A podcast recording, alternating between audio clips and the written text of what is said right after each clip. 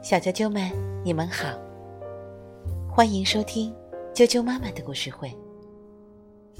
我是哀酱妈妈，今天要给大家带来的是中国民间故事《十兄弟》，郑明镜图，沙永林编著，郑州大学出版社出版。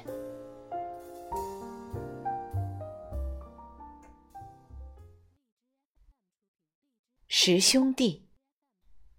从前，有一户人家，生了十个兄弟。老大是顺风耳，老二是千里眼，老三是大力气，老四是钢脑袋，老五是铁骨头，老六是长腿，老七是大头。老八是大脚丫，老九是大嘴巴，老莫是大眼睛。有一天，十个兄弟到田里干活，老大顺风耳听到有人在哭，他说：“千里眼，你帮我瞧瞧吧。”老二千里眼放眼一看，大叫。啊，那是为国王修城墙的人，正饿得哇哇哭呢。老三大力气自告奋勇地说：“我去帮忙吧。”老三大力气一到工地，马上动手修城墙，三两下就修好了。国王大吃一惊。生怕这个大力士造反，于是想除掉他，吓得老三喊救命，急得老四钢脑袋赶紧去顶替他。老四钢脑袋到了那儿，脖子一伸，国王用了几十把钢刀都没能把他砍死，于是改用鞭子猛打，把老四吓哭了。老大顺风耳又听到有人哭了，老二千里眼放眼一看，大叫：“啊，不好了！国王拿鞭子打咱家老四呢！”老五是铁骨头，他说：“由我顶替他。”老五铁骨头到了那儿，任由国王打断了几十根鞭子。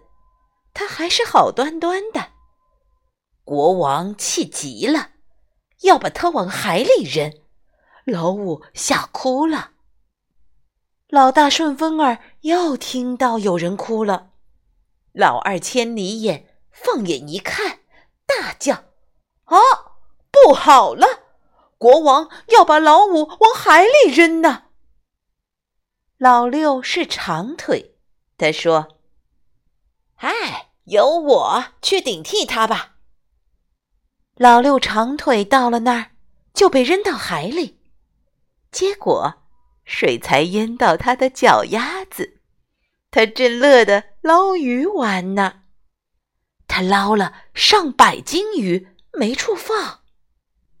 这时，老七大头来了，他取下斗笠，上百斤鱼。倒进去还装不满半顶斗笠呢。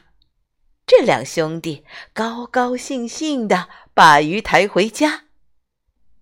可是家里没柴火，不能烧鱼吃。老八大脚丫说：“前天我在山上砍柴，脚上扎了一根刺，挑出来看看能不能当柴用。”结果一挑。挑出一根大树干，老三大力气用力劈开，老九大嘴巴生火，把鱼烧好了。老九大嘴巴说：“啊，我我我我先尝一尝，熟不熟？”老九大嘴巴只尝了一口，上百斤的鱼还不够他塞牙缝的。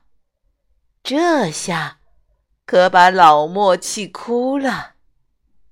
老莫是大眼睛，他刚哭的时候是蒙蒙细雨，后来越哭越凶，泪水变成了倾盆大雨。